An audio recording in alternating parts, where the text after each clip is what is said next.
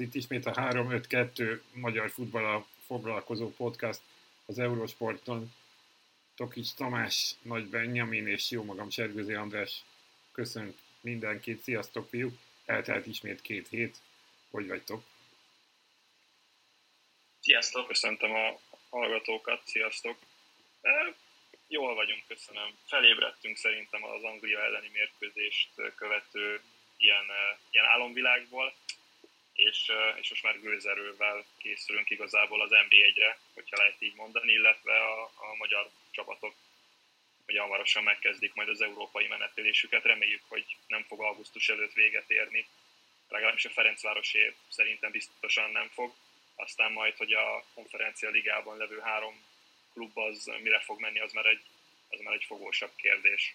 Én is itt azon gondolkoztam pont, hogy olyan rövid volt ez az eltelt időszak az angol-magyar óta, hogy szinte nincs is nyári szünet amúgy, ami így a, nyilván egyrészt a DB-nek is köszönhető, másrészt pedig annak, hogy azért tényleg már július elején jelenés van, és hát olyan szempontból sincsen nyári szünet, hogy gyakorlatilag az átigazolások miatt itt a utóbbi két évben zajlott az élet. Abszolút. Az egyes csapatok világával kapcsolatban, hogy tényleg eltűnt ez a kis szünetidőszak hamar belecsaptak valóban a csapatok az átigazolásba, és ugye azért is volt talán rövid a szünet, mert nem csak annak a néhány csapatnak, vagy most már 24 csapatnak volt ö, ö, bajnok, Európa bajnokság, mint tavaly, hanem egész Európának a Nemzetek Ligája kvázi egy mini, egy mini Európa bajnokságot jelentett, hiszen mindenki négy meccset is, többé-kevésbé mindenki ennyit le is játszott. Úgyhogy valóban már még épp, hogy most hallgattam vissza az utolsó podcastokat az angol-magyar kapcs, kapcs, meccs kapcsán, és már is a BL selejtezőről beszélünk, mert hogy ez lesz az első témánk, a Ferencváros jövő héten már megkezdi a 2022 per 23-as szezont, a Bajnokok Ligája első selejtező körében a kazak bajnok FC Tobol lesz az ellenfél. Ugye a kazak bajnokság az a, az orosz és skandináv bajnokságokhoz hasonlóan naptári évben zajlik, tehát ez a csapat bő egy évvel, de hogy is nem. Tavaly ősszel, november környékén lett bajnok Kazaksztánban, 11 év után ismét. Első blikre körülbelül hova helyezhetjük a, az FC Tobolt és a kazak focit? Szedjünk össze erről. Kezdje nyugodtan, Benji. Hát jó kérdés egyébként abból a szempontból, hogy én itt a a podcast kapcsán is, meg amúgy is figyelgettem így a gazdag bajnokság alakulását. Ugye 15 forduló után második a Tobol, ugyanannyi ponttal, mint az első helyzet Astana. De hát abból a szempontból is érdekes ez a helyezés, meg, meg magát az erőviszonyt megnézve is, hogy 14 eddig lejátszott meccsből hetet nyertek, meg három döntetlen négy vereség. Nyilván ezt azért érdemes, hogy lehet kiemelni, mert mert az utóbbi időszakot tekintve csak is kizárólag haza ellenfelekkel játszottak, míg azért ugye a Fradinak itt az utóbbi időszakban, mondjuk az utóbbi szűk egy hónapot nézzük, akkor volt öt edzőmeccse is. Hát az edzőmeccsek alapján nyilván itt az utolsó a Ludogorec ellen, illetve a Kárszuk elleni edzőmeccset lehet igazából belevenni a történetbe, ami érdekesebb. Ugye 3-0 lett a Ludogorec ellen, 4-1 a Kárszuk ellen, nem tudom, hogy hova lehet tenni a két csapat erőviszonyát, vagy érdemes egyáltalán ezt hasonlítani az utóbbi időszak alapján. Mm, ugye azt látjuk, vagy azt tapasztalhatjuk a Tobol kapcsán, hogy volt három gólos meccsük, ahol három gólt szereztek így az utóbbi bő egy hónapot tekintve, vagy szűk másfél hónapot tekintve volt egy 4-2-re megnyert meccsük. Mm, igazából csak azért tartom veszélyesnek a volt, mert mert tényleg játékban van folyamatosan. Nem tudom, hogy erről mit gondoltok, hogy lehet ez befolyásoló tényező, vagy, vagy ebből a szempontból inkább lehet hátrány is, hogy, hogy a, a nemzeti bajnokságot kell megszakítani egy nemzetközi meccsel, aminek a rutinja az lehet, hogy hiányzik a csapatnál náluk.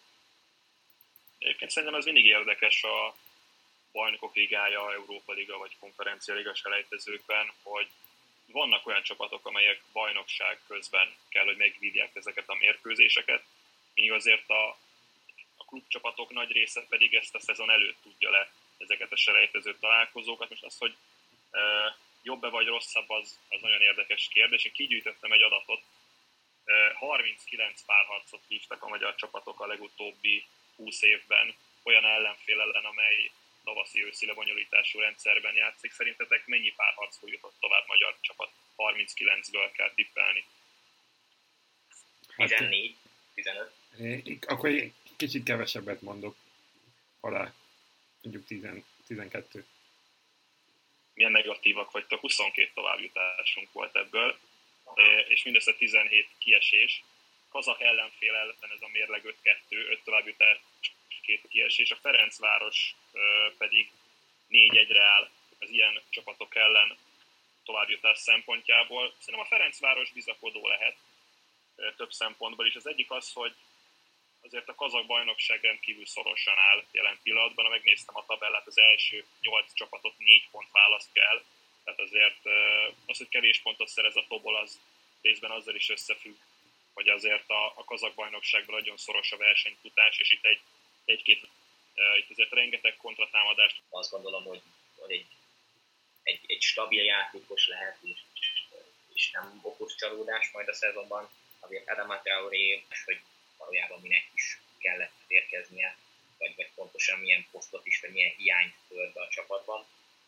Tilander pedig, ugye, aki az Wolfsburgban játszott legutóbb, számomra szintén kérdőjeles, hogy akkor egészen pontosan stabil kezdőjátékos lesz de kétségtelen, hogy a, mondjuk a Foster, a Ray 2-s lesz, így mindenképpen hasznos lesz, és azért majd kitérek egy picit később is itt az adáson belül, majd az átlagolásosok kapcsán, így általánosságban az NBA-ben, nem tudom, ti hogy érzitek, de, de jó, volt egy Blasic féle távozás, de azért nem, nem feltétlen baj az, hogy egy erős keretből vannak távozó játékosok, és mm. mondjuk, ha itt megnézzük a számokat, akkor több távozó van, mint érkező. És ez például ugye Dvali távozott, Távozott, Márin távozott, Szomália, és ugye még szeretük Christopher Baturina, akik kiegészítő játékosok voltak, vagy, vagy ugye kölcsön is voltak adva, nem feltétlenül gondolnám azt, hogy ez, ez, ez rosszabb, hogy többen távoztak, amennyien érkeztek. Sőt, nem baj, nem baj, hogy távoztak, csak ingyen mindannyian. Igen, igen, Ezért, igen. amikor a gazdasági mérlegre helyezed ezt a dolgot, fizetsz Adama Traorért 2 millió eurót, viszont cserébe mit kapsz az eladott játékosokért, azért, és azért Miha Blazsic, vagy akár Robert Mark, de, de még ide vehetjük uh, Lásadválit. Azért ezekből a játékosokból legalább 2 millió eurót ki lehetett volna húzni, zárójelben jegyzem meg. De egyébként igen, tehát az, hogy, ahhoz, hogy kevesebb érkező volt a Ferencvárosnál, és, és ugyan több távozó, ez egyfajta tisztulást is jelent. Tehát, hogy próbálnak megválni azoktól a idézőlesen feleslegessé vált játékosoktól, akikre nem számít Csercseszop. És, és egyébként hasonló gondjaim vannak mind Merciével, mind Télanderre. Ugye Télander egy olyan csapatból érkezik a Ferencvároshoz, amely alapvetően háromvédős rendszerben futballozik, és a Ferencváros hát a legkisebb eséllyel játszik három védővel, főleg itthon az NBA-ben. A nemzetközi porondon láthattunk erre próbálkozásokat, de az inkább Péter Stöger irányítása alatt volt. Nem látom most így hirtelen magam előtt, hogy Telender alapember lesz a Ferencvárosban, főleg itt Kovácsevics vagy, vagy Szemi Májé mellett, illetve most Köszönösztert is ugye lehet venni. Egyébként egy, egy megbízható játékos 60% felett nyerte, vagy 60% környékén nyerte a párharcait az elmúlt szezonban viszonylag sok pontos, hosszú indítása volt, de még egyszer mondom, egy, egy játékrendszerbeli átszokásra van neki szüksége. Xavier Mercier pedig nekem, nekem az, a, az a legnagyobb problémám, hogy ő, ő, ő hova. Tehát egy 32 éves játékosról beszélünk, aki, aki lehet, hogy gólpassz király volt a belga bajnokságban, lehet, hogy majdnem négy kulcspassza volt mérkőzésenként, de hova? Tehát úgy gondolom van a Ferencváros támadó részlegében elég kreativitás, hogy, hogy mondjuk itt a kulcspasszokat megsporolják, amit, amit ki tud osztani Vécsei Bálint, amit ki tud osztani Stefan Loncser, amit ki tud osztani Ayselajdoni adott esetben Topnak is, és teljesüljön a, a kívássága, hogy 5 gól és 10 gól passz minimum a nyitó szezonjában az NBA-ben. Aztán meglátjuk. Annyi talán, hogy, hogy akiket emlegettél, ők kevésbé támadó szellemű. Tehát, hogy nem tudom, Lehet, de, de, de például ott van Lajduni, aki, aki ilyen, ilyen mélységi, uh, nem is irányítóként, de, de mélységi nyolcasként azért mm. azért, azért uh, mm. tudta szervezni a Fradi játékát. Szerintem főleg a szezon végén jó meccsei voltak, azért uh, Vécsei Bálint támad előrefele uh, magyar szinten jónak mondható játékos. Tokmák elég sokat játszott tízes poszton az elmúlt szezon végén, és szerintem amikor tízes pozícióban játszott Tokmak, akkor, akkor kimagasló volt NBA 1 szinten. Igen, és talán a kora. Egy, egy, Bocsánat. Nem is a kora, hát a kora is, nyilván azért 32 évesen már nem egy, nem egy ö, olyan ját. Mondjuk nem tudom, hogy ő tud-e 32 km per órás sebességgel futni, hogy azt Orosz Pál mondta. Ezek szerint, le kell, ezek le kell szerint igen, le kell mérni, de, de ezek szerint lemérték, és tud 32 km per órás sebességgel futni Xavier Mercier. Én most így nem látom magam előtt azt, hogy, hogy ő lenne a, a, a Ferencváros középpályára a mhm. megoldás, és főleg elnézve mondjuk a felkészülési mérkőzéseket, ahol inkább ez a, ez a Loncsár, Leidni, Vécsei trió kapott leginkább szerepet. Oké, okay. mit, mit várunk Traorétől? Ugye ő a Sheriff Tiraspolból érkezett, tavalyi év nagy sztoria, a Sheriff, akik a bajnokok ligája csoportban játszottak, Traoré is lőtt két gólt ott. Ő ugye, ő már ugye sokkal előrébbi, tehát ő bal szélső, sőt nem, bocsánat, jobb szélső poszton van, és abszolút a támadások vége felé tud beszállni.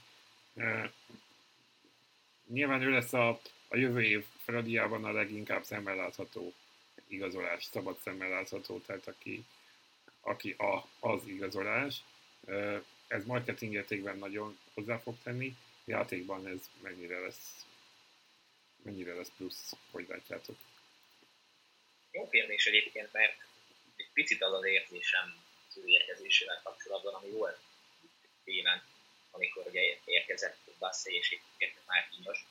Mm, megérkezett ugye úgy is. Nem tudom igazából, az a helyzet, hogy, hogy pont egy hozzászólást olvastam tegnap-tegnap előtt valamikor, amiben leírják azt, hogy oké, okay, meg vagyunk hátul valamilyen szinten, de nagyon sok játékosunk van elől, tehát egy ilyen realista hozzászólás, nagyon sok játékosunk van elől, meg nagyon sok játékosunk van középen, abszolút egyet tudok érteni ezekkel a hangokkal, mert uh, ugye valamilyen szinten stabilitásra érkeztek még uh, Márkinosék ebbe a csapatban, ha megnézzük, akkor megint ugyanaz a helyzet, hogy minden posztra, és hát nem is az, nem is az a jó szó, hogy minden. Ugye azt látjuk, hogy játszott Real, játszott meg is játszott Poli a, a Kászruha ellen, mm, és a kispadon ott ült Márkinyos, ott ült Bassé, és ott ült hasonlóan támadó szellemi játékos. Nyilván középre, hogyha Traoré mondjuk akár ugye tud középen is játszani, hogy középen középet nézzük, akkor Bolival együtt talán ketten vannak is Vászai, aki szintén tud középcsatát játszani. Nem tudom, csak azért gondolkozok ilyen furcsán, mert, mert nem, nem érzem vele kapcsolatban igazából, hol tudnak kitűnni ebből a csapatból, mert ha valahol nem volt gondja a szezonban, az pont a támadás, a támadó szakció. Hmm, nem, nem vagyok benne biztos, hogy ő olyan le fog válni szeretnék. Ebben nem értünk egyet, mert szerintem meg pont fog, és éppen az előző felsorolásból gondolom nem szándékosan, de kiadtad Ryan Májét, aki, Igen, azért tehát azért Ryan Májé, hogyha visszatér a sérüléséből, nagyon kevés kérdés van azzal kapcsolatban, hogy ő lesz a Ferencváros kezdő támadója. Szerintem Traoré beválhat több szempontból is. Egyrészt egy nagyon agilis, rendkívül jó felépítésű játékosról van szó, aki a szélen rengeteg egy az egy ellen. Előző szezonban szerintem ez volt a Ferencvárosnak az egyik problémája ősszel, hogy azért nem mindig voltak olyan minőségű játékosai előrefele játékban, azért Robert Mack hiába a szlovák válogatott játékos a Ferencvárosnál eltölt említett játékosokkal, azért az NBA-ben is ki tud állni legalább egy, de inkább kettő olyan támadó trió, vagy, vagy támadó duó a Ferencvárosnál, amely, amely bőven jobb bármelyik másik támadó duóval, vagy támadó trióval összehasonlítva a magyar bajnokságban. Mondom, Csercseszov nem csak nem Csercsesztop, hanem, a, hanem, a, hanem Hajnal Tamásék úgy gondolkoznak, hogy azért ez a csapat messzire fog menni Európában, vagy minél tovább szeretne menni Európában, és ehhez kell egy olyan mély keret, amivel, amivel ezt el lehet érni, és, és a mély keret az, az NB1-ben is hozza ugyanúgy az eredményeket, mint adott esetben a nemzetközi kupakorondon, úgyhogy én Adama Traorét úgy gondolom, hogy alapember lesz, és, és nagyon hamar stabil játékosa lesz a Ferencvárosnak, aztán, hogy ahogy mondtad Andris, ezért valószínűleg az ő nevével fogunk a legtöbbször találkozni majd az ilyen eredmények.com-os nem tudom, mérkőzéseken, hogy mondjuk gól, gól vagy gólpaszt ad éppen Adama Traoré. Mondom, mondom még egyszer, szerintem ő, ő alapember lesz ebben a Ferencvárosban, és amit egyébként a Sheriff Tiraspolban játszott, tehát futballozott, az, az alapján bizakodó lehet mindenki a, a mali játékossal kapcsolatban. Egy rövid kérdés, szerintetek milyen, hogyha felépül Máé, akkor szerintetek milyen kezdő támadó triója lesz a Fradinak? Vagy ti kiket tennétek be a jobb szélen talán volna nagyobb választék, de valóban ott Traoré azért, ha megnézzük most a, a barátság, vagy a felkészülési meccseken is, az Argentina, a, tehát Ausztri helyére jött be mindig fél időben, valószínűleg most ezeket mérik fel, hogy, hogy, hogy ki az, aki az egy, e, egyes csapat, és ki az, aki a kettes csapatba fog, fog kerülni, és hát megnézzük, és ugye Ausztri is télen jött, tehát hogy viszonylag új ő is, tehát ezért is gondolom én is, hogy itt, hogy itt ilyen mély rétegződéseket próbálnak felállítani, amiben azért Traoré tűnik a legesélyesebbnek, nem az argentin és nem Zubkov. Az is lehet, hogy olyan lesz, hogy lesz egy uh, alaphármas, akiket mondjuk most említettetek, nagyjából nálam is ez a hármas, lesz egy Trilan érkezett hármas, hogy akkor mm. játszom már Kínosáit és uh, ugye Vasszely, és lesz egy ilyen bármikor bevethető Theo mondjuk Kikovval, uh, Bolival és Messi nyilván adott esetben. Egyébként tehát szerintem azzal lehet itt még variálni, mert Igen. a felkészülési meccseken egy ilyen 4-3-3-at játszott a Ferencváros, hogyha az előző idény végén látott 4-2-3-1-ben látjuk őket, és akkor igazából nem három, hanem négy játékos van itt a, itt a legfontosabb támadó pozícióban, és ott mondjuk Topnak azért legsanszosabb, hogy tízest fog játszani mondjuk Xavier Merciével váltva, és akkor Topnak kiesik ebből az idézőjeles hármas rotációból. Meglátjuk, hogy lesz, de haladjunk tovább, mert, mert röpül az időnk, és sok még a témánk. Ugye most a Fradiról beszéltünk, de nézzünk egy kicsit arra rá, hogy mi a helyzet az országon belüli mozgásról, mozgással, és talán itt a legnagyobb története az Claudio Bumba, aki a három sikeres év után ott hagyta a Kisvárdát és a Fehérvárba távozott. Bumba ugye 92 meccsen 21 gólt szerzett Kisvárdán, és ott nagyon élesedik a, a támadó részleg ott is, Budus Zivzivadzét visszahívja Újpestről. A Fehérvár, aki ugye Újpesten hát magára talált és elkezdett gólkölni. Kérdés, hogy ez Fehérváron ismét el fog menni, vagy pedig most már megtalálta a gólövő cipőt a georgiai. Erről is érdemes beszélni illetve arról, hogy Nikolic ismét távozott, nincs még, ha jól tudom, nincs még pontos helye, de ciprusi átigazolási hely is felmerült. Szóval mi lesz, mi lesz itt a Bumba Zivzivadze csatár területen? Egyáltalán mi lehet itt a mi lehet itt ennek a kimenete? Mondja, mondja, nem, mondja nyugodtan. Jó, csak annyit akartam itt kezdésben megjegyezni, hogy ugyanaz az érzésem egy picit, nem is olyan picit, mint a Fradi esetében, amiről beszéltünk, hogy nem baj, hogyha több a távozó, mint az érkező. És ebből a szempontból én azt gondolom, hogy aztán majd beigazolódik, hogy sokkal-sokkal jobb lehet, mint volt az előző, abból a szempontból is, hogy talán Mihály vagy most össze tudja tenni pontosan Dárdai, Bumba, akár Zizi Vadze, Kodró féle támadó szekció az eléggé ütős lehet. Tudom, hogy pontosan hogy fogja összeállítani, viszont Bumba kisvárdai játékából kiindulva pont egy olyan kreatív játékos hiányzott szerintem ebből a támadó szekcióból az előszezonban, mint, mint amilyet ő is tud nyújtani, úgyhogy én egy abszolút jó igazolásnak tartom minden szempontból. Nagyon-nagyon jó, hogy mondtad ezt, ezt az imént.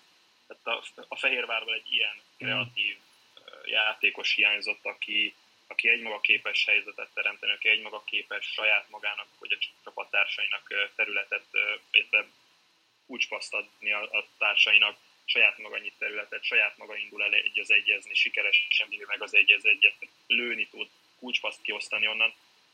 Dárdai Falkó is jó volt ebben, meg, meg meg Kíván Petkek nem játszott annyit az elmúlt idényben, mint Dárdai Falkó, de, de Bumba egy hatalmas upgrade ebből a szempontból, őt is ugye a bal oldalt lehet bevetni, onnan szeret befele e, cselezni. Tavaly 11 gólt lőtt, adott 5 gólpaszt, e, talán 30 mérkőzésen játszott, ugye volt az idén közben az a, az a kisebb e, afférja e, Révész Attilával, hogy e, távozni szeretett volna télen, aztán mégsem távozott télen, akkor a kicsit megsértődött, és ott azért hagyok ki mérkőzéseket, de az, hogy egyébként átlagban két mérkőzésenként szerzett gólt, vagy adott gólpaszt, azért az az NBA-ben nem egy rossz mérleg. Engem azért meglepett, hogy Mihály Boris maradt a Fehérvár vezetőedzője. Ez egyrészt jelenti azt, hogy Salló István elköteleződött mellette, és még győzte az, amit a szezon végén, vagy a szezon második felében láttunk a Fehérvártól, főleg a szezon végén, utolsó negyedében, harmadában azért, azért elindultak felfelé, így mutatott játékban, mint pedig ugye a tabellán. Hát más kérdés, hogy tehát a Fehérvár szempontjából ez a szezon viszont vízválasztó lesz, mert, mert Saló István, mint sportigazgató most kezdi az első teljes szezonját, most készíti fel, vagy most igazolja le azokat a játékosokat, akik, akikre építeni fog az elkövetkező időszakban, és, és sokkal szorosabb versenyfutást várok ennek köszönhetően majd a bajnoki címért. Egyébként mai hír nem sokkal az adásunk előtt jelentették be, hogy leigazolták az Alegerszegből Nikola Serafimovot, aminek én nagyon örülök, mert Serafimov azért az NBA egy mezőnyét nézve kiemelkedő teljesítmény nyújtott belső védőként, amellett, hogy rendkívül golerős volt. Szóval Fehérvár is a, a Mercatóban itt Magyarországon, de, de mondom, Claudio Bumba egy, egy kifejezetten jó igazolás, és, és nálam végén top, top 3-ban van ebben az összevetésben, hogyha csak most az eddig megtörtént nyári igazolásokat nézzük. Igen, igazából abból a szempontból tényleg, hogy mondjam, eddig tartott a türelmi idő a Fehérvárral szemben, mert az elmúlt évek után most tényleg egy olyan időszak jön, hogy mind a sportigazgató, mind az edző a saját tempójában, a saját munkája szerint haladhat. Az, hogy fél éve kinevezett, a fél éve kinevezett Mihály Boris mit tudott, mit nem tudott csinálni egy ilyen furcsa, furcsa szezonban a Fehérvárral, szerintem ez kevésbé mérvadó, mint az, hogy mit tudott csinálni az MTK-nál, sokkal ne, kisebb, nehezebb körülmények, vagy nem a körülmények, hanem nyilván a játékos állomány az, az más volt ott. Tehát, hogy ebből a szempontból szerintem érthető, vagy üdvözlendő, hogy megmaradt a helyén a német edző, és talán, talán ez, ez lehetséges is így. És ugye tényleg, hát Bumba az egyetlen, illetve hát most akkor Serafimoval együtt, a két, két igazolás, amiről eddig szó van Fehérváron, a többiek mind kölcsönből visszatérők, mint a már említett Zivzivadze is, a távozók között viszont Géresi Krisztiánt esetleg érdemes még megemlíteni, aki a, Csák, a, Pucskás Akadémiában is játszott, még oda került ugye a Honvédtól, vagy a Fehérvártól, most visszakerült Fehérvárra, most pedig elment a Vasasba, a frissen felkerülő Vasasba. Úgyhogy szerintetek van-e még poszt?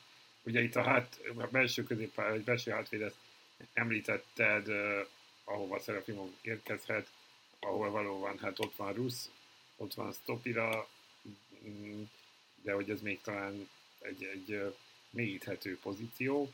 Van-e még ilyen poszt szerintetek? Nézzük akkor. Ugye elképzelhető, hogy, hogy Rusz távozni fog. Elég sok érdeklődő van iránta.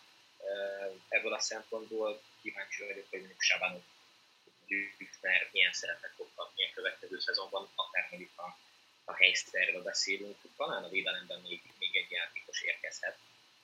És leginkább azért érzem ezt, hogy azért gondolom ez, mert azért uh, Fiola, Attila, Stopira és talán már még új is olyan játékosokat, akiknél lehet frissebbek, úgymond, és nem, nem arra értem, hogy lennének megfelelőek mondjuk egész szezonra, de nem baj, hogyha érkezik helyettük egy olyan játékos, aki bármikor pótolni tudja, vagy egy-egy meccsen úgymond helyettesíteni tudja őket. Talán a védelembe érkeztek mint valaki, mm, illetve amit még egy picit lyukasnak érzek, az talán így a, mondjuk ha valóban 4-2-3-1 nem fog játszani a, a Fehérvár, nem, nem vagyok benne biztos egyébként, hogy 4-2-3-1 nem fognak játszani, akkor indul a Kodrovic de szerintem megfelelő csatárpárost alkothatnak. Szóval, szóval talán a védekező középpályás poszt, ugye Makarenko és Ruben Pinto talán még egy aki, aki, aki stabilan játszott. Alex nem hiszem, hogy nagy szerepet fog kapni a következő szezonban, mm, és ugye visszatért a, a román bajnokságból. Hát eh, kíváncsi leszek egyébként, hogy, hogy neki milyen pozíciója lesz. Talán még ott a védekező pályás poszton, hogyha lesz védekező pályás poszt Borisnál, akkor, akkor, akkor még lehet, hogy igazolás, vagy bármi igazolás. De én maximum két-három, vagy maximum talán kettő új igazolással számolok még, vagy szám, gondolom, hogy lehet még számolni. Mélységesen elszomorít, hogy védekező középpályásként nem hoztad fel Fiola Attila nevét, mert ő már a válogatottban is játszott védekező középpályás. Én, én, csak, a, csak tehát én az előző szezon végén is azt mondtam, hogy csak a, csak a védelmet kell megerősíteni, és az e- elsősorban a védelmet és annak is a belsejét kell megerősíteni a Fehérvárnak, Serapiumov tökéletes igazolás, lehet, hogy még egy, még egy játékos kellene a, a Fehérvál védelmébe, de összességében nem ennek a keretnek azért legalább rövid középtávon a bajnokságot nézve fel kell venni a, a, Fehér, a Ferencvárossal a versenyt. Hát, hogy így lesz kiderül. A következő szezonban. Még két rövidebb témát írtunk fel, illetve hármat, úgyhogy haladjunk az átigazolási dolgokkal. A következő az, hogy Honvéden új sport, a Honvédban új sportigazgatót nevezett ki a klubvezetés Chris Doherty Skóciából, aki Horvátországban is, illetve a Dundee Unitednál volt különböző pozíciókban, és aki pedig aztán Tim Kurtz személyében néhány héttel, egy-két héttel ezelőtt új edzőt, vezetőedzőt is kinevezett. Mire lesz ez vajon elég a Honvédnál, hogy ez gyakorlatilag egy, egy, egy teljes újra, egy restartot jelent valószínűleg ez a lépés? Hát ideje ugye még... egyébként. Mondjad, mondjad Tomi, mert aztán folytatom a gondolatmenetet. Jó. És ugye még ne, ne feledkezzem még egy Iván Kepcsiáról, aki szintén Igen. a szakmai munkáért fog felelni a, a Honvédnál. Az egyik olyan klubja volt az NBA-nek a Honvéd, amelynél a szakmai munka hát legapróbb jeleit sem lehetett észrevenni az elmúlt jó pár évben. Ez részben összekötető George F. Hemingway távozásával, részben azzal összekötető, hogy megnyílt a pénztök a Honvédnál, és, és, ilyen, és ilyen össze-vissza indultak el mind az átigazolások terén, mind a vezetőedző kiválasztásában. Semmi víziója nem volt a, Honvédnak, úgyhogy elsősorban én azt várom ettől az új, hát úgymond brigától, legyen vízió, legyen elképzelés, legyen egy olyan játékos politika, ami mentén el tudnak indulni, vagy legyen egy, egy, egy játékrendszer a középpontban, amihez az edzőnek igazodnia kell, és így tovább, és így tovább. Örülök, hogy nem kezdtek el vaktába igazolni össze-vissza játékosokat, mondjuk Nikola Mitrovic hozatala szerintem teli találat.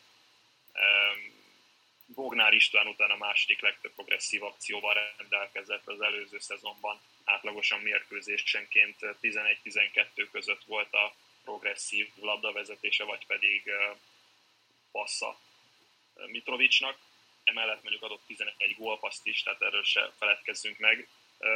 Kellenek az ilyen játékosok a Honvédnak, és, és igen, egy, egy szakmai tisztulás kell elsősorban ennek a klubnak.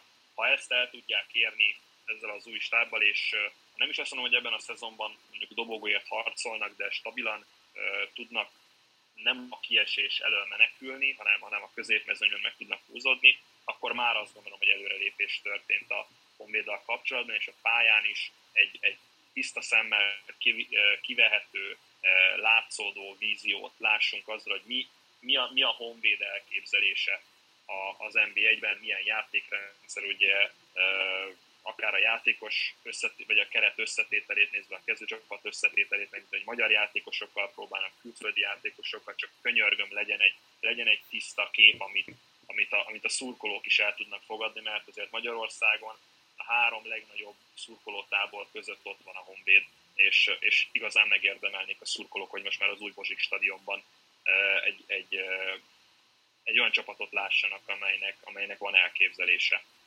Igen, pont ezt akartam mondani, hogy valóban ideje volt már valamilyen komolyabb változásnak, és látva az eddigieket így az átigazolási időszakban ugyanazt tudom elmondani, mint a többieknek is, hogy milyen jó, hogy akár mondjuk a Vidi Travi kapcsán, milyen jó, hogy, hogy több a távozó, mint az érkező. Nem kezdtek el tényleg vaktában ugyanarra a posztra két játékos, mondjuk jobb hátvéd posztra, amit télen uh, műveltek, hogy ugyanarra a posztra érkezett két légiós. Uh, igazából szerintem a játékos keret egyébként is elég lenne, vagy elég lett volna arra, hogy az első négy-öt közül szakmai veszik kezdetik, az mindenképpen pozitív, és én abban vitatkoznék vele, hogy, hogy uh, szerintem abszolút esélyes lehet a Honvéd, hogyha, hogyha legalább, legalább a 85%-a megvalósul annak a szakmai elképzelésnek, amit most így felvázoltak, mert mondom, a keret az, az abszolút elegendő lehet arra, hogy ott legyenek az első helyeken. Aztán nyilván itt kiderül, hogy még lesznek helyérkezők, azért uh, ugye eddig érkezett Christian Gomis, Mitrovic mellett és Maxim Platustenko. Nem tudom, hogy az ő szerepük milyen lesz, de, de mondom, eddig abszolút biztató, biztatónak néz ki a a jövője, vagy a közeljövője. Hát ez a többi szakmai vezetésről is bizonyítványt állítanak ki, ha így helyben állva lenyomná egy újonnan érkező csapat a mezőnynek a nagy részét. Úgyhogy Mondjuk az olyan sok csapatnál nincs ilyen, szakmai munka, amivel Hát e- ezt mondom, igen, hogy épp ezért. Lenyomni. Abban igazad van, hogyha mondjuk egy, egy Fehérvár vagy egy tudom én, akár Kisvárdát meg tudna előzni a Honvéd, az egy, az egy, az egy komoly fejvetmény lenne a következő biztos. szezonban. Hát lássuk meg, megint csak ezt tudom mondani, mert azért még nem láttunk semmit, annyit látunk, hogy, hogy, remél, hogy reméljük, vagy hát nyilván itt az igazolások már beindultak, de hogy még nem tudom, például edzőmeccset még nem nem, nem, nem láthattunk.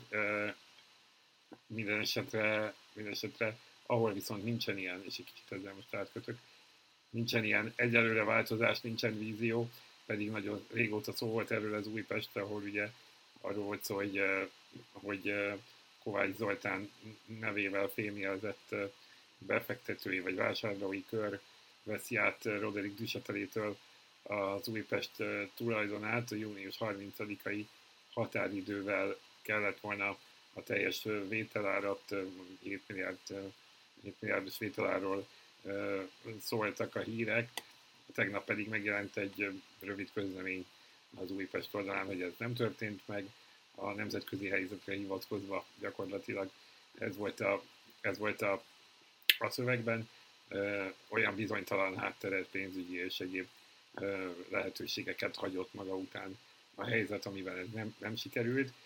Hogy ez miért az utolsó napon derült ki, ez számomra azért felvet kérdéseket, de hogy látjátok ezt a helyzetet? Lesz-e még Újpesten tulajdonos váltás?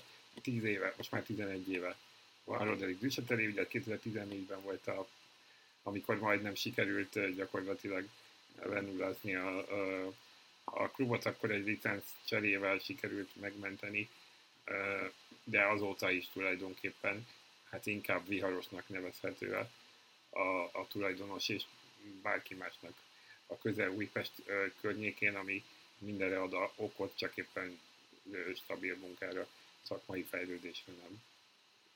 Hát szerintem ezen a nyáron biztosan nem lett tulajdonosváltás, és abból kiindulva, hogy milyen változások mennek most az Újpest keretében, én azt gondolom, hogy inkább reálisabb ezt, hogy a kiesés ellen küzdjenek. Bármennyire is szomorú ezt kimondani, mert, mert az a biztató jel, ami elindult itt a szezon második felében, az már kezdetből Zizi Vádze vagy Deréce távozásával, vagy éppen Mitrovic távozásával hozzájárulva egy bizonytalan helyzettel egyszerűen már, már azokban a tartó pozitív jelekben sem fog megmutatkozni, amit tényleg elindult az utóbbi fél évben. Nem tudom, hogy mire számítsanak a, az újpestiek így a következő szezon tekintve, de, de ez, ez így egy jó, nyilván lehetett számítani arra, hogy feltétlenül lesz ez olyan rózsás kaland, de, de ez abszolút egy erőtig a világcsapás, hogy, hogy, hogy most ez a helyzet. Szóval, szóval én azt, azt gondolom, vagy azt érzem, hogy ez, ez nem tart jó irányba, és, és, és kíváncsi leszek, hogy egyáltalán erősíteni milyen szinten tudnak, mert eddig, eddig keretben is, a háttérben is eléggé negatív a mérleg.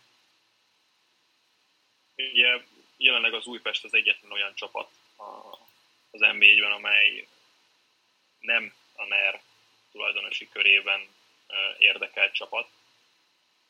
Nyilván ez is azért nehezíti, vagy nehezítette az átadást, azért Roderick Duchatel sem egy hülye ember, tehát ő is tudta, hogy azért mi forog itt kockán, és hát ha már eladja ezt a klubot, tisztában volt, hogy a lehető legtöbb pénzt akarja kisajtolni ebből. Érzésem szerint ezért nem valósult meg az adásvétel. És igen, az Újpest ahhoz képest, ahonnan indult az előző szezonban, most, most, most én azt érzem, hogy valóban inkább a kiesés ellen kell küzdeniük majd, mint sem a, a dobogóért, ahogy én azt vizionáltam korábban. És ez, ebben közrejátszik az is, hogy, hogy ugye Croazé az egyik legjobb játékosuk nyilatkozik a sajtóban arra, hogy kellenek még ide gyors játékosok, mellette pedig olyanok, olyanok igazoltak el, mint Beridze, az Ivzivadze, most már így valószínűleg ugye a, a Fehérvárnál fog kikötni, vagy Mitrovic éppen. Nehéz helyzetben az Újpest, pedig az elmúlt fél év az, az azért elmondható jól alakult az Újpest szempontjából, és, és így elkezdtek a, a nagyon-nagyon mély gödörből felfelé jönni. Más kérdés, hogy megint Milos Ruskicsnak ugyanaz lesz, mint az elődjeinek, abból kell főzni, ami sajnos van. És, és nem igazán tudja ő megvenni ehhez az összetevőket, hanem az összetevők azok most ott vannak előtte, és abból kell a lehető legjobbat kifőzni. Úgyhogy én most féltem az Újpestet egy kicsit ebből Igen. a szempontból, aztán ahogy azt, már meg, vagy ahogy azt már az elmúlt években azért bebizonyították, hogy még ennek ellenére is oda tudnak azért érni a dobogók közelébe. Nagyon nagy kérdőjel lila-fehér csapat a, a következő szezont nézve. Én általában éreztem, amikor rendre felmerült ugye a tulajdonos váltás, nem csak most ennek kapcsán, hanem még korábban is, érezni lehetett egy ilyen messiás várást, hogy itt van a belga, aki minden rossznak okozója, majd ha jön egy új tulajdonos, akkor mennyire jó lesz minden. Ennek ellenére a Kokó nyilatkozatában is azért leginkább olyanokat, most megjelent például ma vele egy interjú, olyanokat lehetett csak olvasni, ami egy kicsit ezekre ilyen, kicsit populista módon ráhúz. Tehát, hogy előkerült nyilván a címer téma, hogy rögtön visszaállítják az új címert, előkerült az utánportás kérdés, hogy ugye két párhuzamos utánportás kérdés zajlik Újpesten, ami nyilván nonsens, de ez egyelőre szerintem élő ember számára nem derült ki, hogy ez, ez ki miatt van így, vagy ez, ez most mindenki mondja a maga történetét. Szóval, hogy kicsit ilyen hát hogy mondjam, politikus jelleggel kampány, kampány zajlik arra, hogy majd, ha én, én lennék a tulajdonos, akkor ez meg ez történne, holott hát emögött azért azon kívül, hogy valóban akkor az Újpest is mondjuk a kormányközeli klub lenne, hát e, ennél több garancia azért erre nincsen. És, és arra sincs garancia, hogy egyébként sikeres lenne a projekt, mert épp előbb beszéltük a Honvédról, amely igen. Igazából azóta, mióta azóta nem van rossz. A tulajdonos, igen. Igen. igen. Nem, nem tudom igazából, hogy, hogy az, az lenne, az, de, de ezek után már az sem lenne megoldás, hogy itt történ egy olyan tulajdonos váltás, hogy most akkor csak azért is e, legyen tulajdonos váltás, és akkor mi történne. Tehát egy ilyen bizonytalan anyagi helyzetben biztosan nem fog megtörténni semmiféle változás. Itt maximum azt tudom elképzelni, hogy akkor Kovács Zoltán fogja magát, és ahogy nyilatkozott is régen, valóban összefog X emberrel, és akkor valamilyen szinten mégis történjen meg egy alásvételi szerződés. Tehát az a helyzet, hogy akkor is kéne igazolni játékosokat, csak kiket. Tehát most az, hogy csak, a, csak az a... újabb szerv játékosok, akik közül egy-kettő, ha beválik, az nem megoldás. Mm. Tehát a pénz önmagában nem boldogít szakmai munkát, illetve hasonlóan víziót kell kialakítani Újpesten. Jelenleg ettől azért, tehát még hogy az új tulajdonos meg is érkezik, nem mondom, hogy közelebb került volna az Újpest. Meglátjuk, mikor lesz ez így, akkor új tulajdonos, aztán új szakmai vezetés.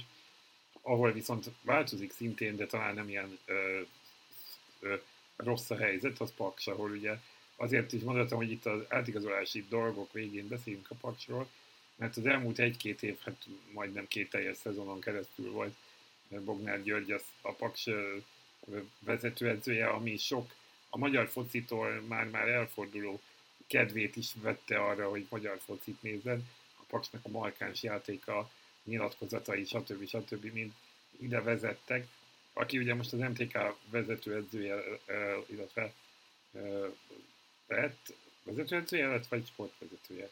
Hát jó kérdés. Hát szakmai igazgató. Szakmai igazgatója, azért hirtelen megálltam. Igen, a vezető, a vezetőköves ellen ő volt a vezető. Mindenesetre, ért, igen, szóval elment a, a, a, az MTK-hoz, zárjuk így rövidre, és a helyét Waltner Robert vette át, aki ugye legutóbb az Alagerszegnél tudott talán ereje fölött teljesíteni.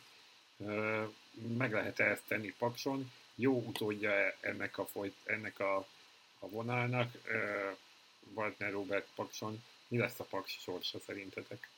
Szerintem a létező legjobb utódja. Más nem is tudok elképzelni úrnak, és még ha Ádám Martin távozik is, én azt gondolom, hogy egyáltalán nem lesz egy sikerülni a Paksnak. Stabil keret, stabil csapat, jó játék filozófia, én azt gondolom, hogy ott lesznek a hát a dobogók közelben még nem is, de, de egy jó nyári felkészülés után egy jobb az, az abszolút reális. Így röviden ennyi. Mm. Igen, az egyik olyan csapatról beszélünk az m amelynek ugye filoz, van tiszta játékfilozófiája, hogy ezt te is mondtad, Benji, és azért Waltner Robert beleillik ebbe a képbe, mert, mert főleg a, az Alegerszegnél töltött utolsó pár hónapban azért az Alegerszeg támadó futballal já, rukkolt elő, és támadó futballnak köszönette azt, hogy fellépegettek egészen a negyedik helyig. Szerintem is jól fog elsülni ez a Waltner igazolás. Innen is üdvözlöm Militár Iván barátomat, aki ugye mindig azzal egyszer bennünket, hogy a Paks mérkőzésén legalább három gól fog esni. Hát, azzal, hogy Bognár György távozott, azzal szerintem az MTK fog legalább három gól, gólos mérkőzéseket hozni az MB2-ben, a Paks pedig azzal, hogy Waltner érkezett, nem fogja tartani ezt a, ezt a tendenciát. Szerintem aztán lehet, hogy a, a klubnál ö, levő állásfoglalása, játékfilozófia szempontjában majd rákényszeríti arra partner Robert, hogy ő is egy hasonló ilyen vad, kicsit ilyen trollkodós, ilyen totális futballszerűséget mutasson a, a Paksnál. És, és ne feledkezzünk meg ugye, hogy Ádám Martin pótlása megkezdődött azzal, hogy, hogy a Girmodból leigazolták Varga Barnabást, aki az előző szezonban a, a kiesés ellen, meg a kis eső Girmóti csapatban 13 gólt szerzett, illetve 6 gólpasztalot. Úgyhogy meg lehet az utódja Ádám Martinnak, aki most, hogy ha marad, Pakson, de szerintem, hogyha távozik, akkor is fognak örülni Pakson, mert azért Ádám Martin kimaxolta a lehetőségeit részben összekötött az Bognár Györgyel, részben összekötött azzal, hogy tényleg erő, erőn felül teljesített azért, hogy, hogy a válogatott közelébe jusson, és ezzel akár egy, egy zsírosabb szerződés, zsírosabb külföldi szerződés is összehozhat majd a későbbiekben. Zajlanak a tárgyalások vele kapcsolatban, hogy, hogy marad a csapat, és, és szerintem azzal, hogy Varga Barnabás jött, ezzel, ezzel én majdnem biztosan kimerem jelenteni, hogy Ádám Martin távozni fog a mhm. Pakstól, de nem kell kétségbe esni hiszen Hán János is sikerült pótolni Ádám Martinnal, Ádám Martint is én biztos vagyok benne, hogy sikerül majd pótolni, is esetlegesen majd Varga Barnabással. Hát lehet, hogy Paks over 2,5 is over, tehát hogy most már nem lesznek ilyen, nagyon szép, nagyon szép. Nem lesznek ilyen tweetek, viszont az NBA egy következő szezonja az nem over, hanem éppen, hogy ki van hirdetve, a héten megjelent ugyanis a teljes menetrend fordulóról fordulóra. Néhány dolgot bedobok, aztán pár percben még esetleg ezekre reagáljatok, vagy hozzatok fel olyat, amit nem mondtam. Július 30-án indul az, az NB1, nagyjából, sőt egy kicsit talán volt már korábban is kezdés, és november 12-én kezdődik a, a téli szünet a világbajnokság miatt. Néhány játékos azért fog szerepelni, várhatóan az NBA-ből is, akár csak a mély testvérek, de mások is, most ezt majd külön esetleg megbeszéljük annak idején, és január 28-án folytatódik, tehát két és fél hónapos téli szünet lesz, úgy, mint elég rég, most már pár éve, ugye már január második felében elkezdődött a bajnoki szezon. Május 27-én ér véget a 33. fordulóval, tehát továbbra is 12 csapat, továbbra is 3 szor 11 mérkőzés, és ahogy most, ahogy láttam, szerintem amióta 33 csapat van, most van először, hogy a három uh, Újpest Fradi párosításból kettő lesz a Megyeri úton, egy pedig, egy pedig a, a Grupama arénában. Uh, valahogy erre így rágyógyultam az évek alatt, hogy ezt mindig megnézem, hogy hogy alakul. Nem gondolom, nem akarok mögé láttatni semmit, meg nem akarom, hogy ez téma legyen, csak ilyen fun fact gondoltam említeni. Mi az, amit ti említenétek még a sorsolást elbőgészve? Hát én mindenképpen azt, hogy, hogy július 30 a kezdés, július 1 van, nagyon rövid a felkészülési időszak, nem tudom, hogy hogy látjátok, hogy érzitek, de ez abszolút leszek, akiknél vagy kevesebb az átalakulás így játékadások terén, vagy, vagy azoknál, akiknél már van kialakult játékok filozófia. Gondolok itt arra, hogy nagyon kíváncsi leszek a este, mint hasas. Mm. az első fordulóból. A két újonc egymás ellen, igen. Így van, hogy melyik, melyik csapatnak sikerült jobban felkészülni az NBA-re, és itt nem csak a konkrét fizikális felkészülést gondolom, hanem nyilván lesz még mindkét csapatban változás, azért vannak változások átigazolások terén mindkét csapatnál, ez egy jó szintfelmérő lesz, hogy melyik csapat hol tart. Ugye az első körben lesz még egy kisvárda Loki meccs, talán ez az a két csapat, akiknél viszonylag mondjuk kevesebb az átalakulás, talán a kisvárda gyengült, de majd erről a következő részben nyilván többet beszélünk a, a kupa, az európai kupa szereplés kapcsán. A Lokinál is egy, egy, egyfajta mm, erőfelmérő lesz, hogy hol tartanak, így a, a, szintén erős változásokkal, ugye Joao Janeiro érkezése, Őzsér Dánielik távozása, stb. Nyilván erre is kitérünk a következő részben. Nyilván egy Fradi Puskás Akadémia az mindenképpen jó párbajnak számít így az első körben, pláne így a, a, tényleg az európai kupa kitében. Ugye lesz egy Újpest mezőköves, nem tudom, az Újpest mezőköves párosítás kapcsán, amikor megláttam ezt a két csapatot, akkor egyértelműen azon gondolkoztam, hogy ha három-négy csapatot kéne mondani, hogy lehetnek kieső jelöltek a következő szezonban, akkor ezt a csapatot mindenképpen közé raknám. Ugye lesz egy Honvéd Zepe meccs, szintén érdekes kérdések, a Honvéd kapcsán is lesz egy Paks Borfehérvár, szintén az első fordulóban.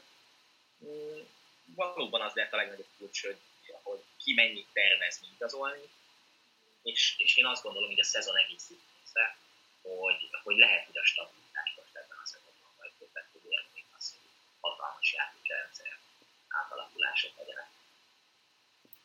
Nem szeretnék összeesküvés elméletekbe vele menni, de júli 30-án van a születésnapom, lehet így akartak kedveskedni nekem ez a megfelelő szülinapi ajándék.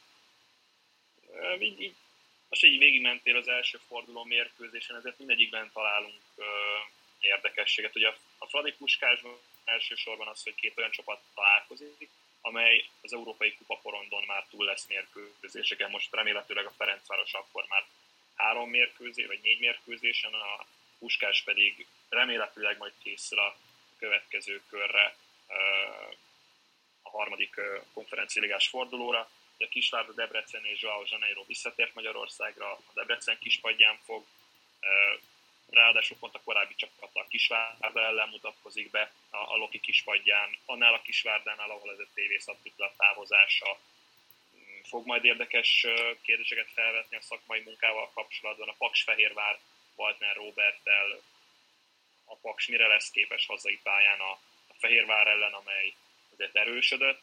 Claudio Bumba és Nikola Serafimov eddigi leigazolásával az Újpest mezőköves valóban két olyan csapat, amely így elsőbbikre a kiesés ellen fog küzdeni.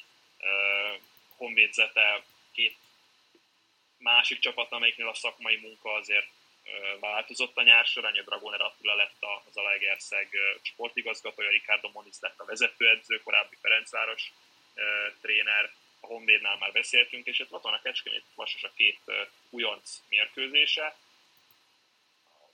Nekem van egy ilyen, egy ilyen bold tippem a, a következő szezonra, az pedig az, hogy a, a Vasas dobogóra fog állni a szezon végén, és, és semmiféle elfogultság nincs bennem. Tavaly volt szerencsém nagyon sok mérkőzéseket nem csak látni, hanem közvetíteni az MB2 során, és akkor azért a Vasasnál elindult egy olyan szakmai munka, ami, ami szerintem az MB1-ben talán a Pakséhoz mérhető azzal, hogy csak és kizárólag magyar játékosokkal próbálnak operálni, és ez most jelenlegi játékozási időszakon is látszik. Azért Dombó Dáviddal tudtak erősíteni, Barát Botond érkezett a védelembe, Kecskemét pedig egy szimpatikus csapatbenyomását keltette a másodosztályban, rögtön újoncként sikerült feljutniuk. Nagyon nehéz lesz maradniuk, és uh, talán a játékos keret erősítése sem eddig úgy alakult, hogy mondjuk meghosszabbítanák majd az NBA-es tagságokat egy újabb évvel, de, de Szabó László fantasztikus munkát végzett a, eddig a csapatnál, és kíváncsian várom, hogy az ugye minden podcast adásban, mondjuk akár az átigazolási időszak alatt, akár az átigazolások, akár így a stábváltozások kapcsán megpróbálnak tippelni azt, vagy megjósolni azt, hogy volt hogy ki lesz a két kieső, és ki lesz a három dobogós. Jelen állás szerint ti kiket mondanátok kiesőnek és dobogósoknak? Ez jó. Kezdjét Andris nyugodtan. Én azt mondom, hogy két kieső a mezőkövest és a kecskemét, az Újpest valahogy mindig ilyen Houdini módjára megmenekült tőle, ezt gondolom most is. A három dobogós pedig, hát a Fradiban még azért most benne van bőven az, hogy vezeti annyival a bajnokságot, hogy ők lesznek az elsők.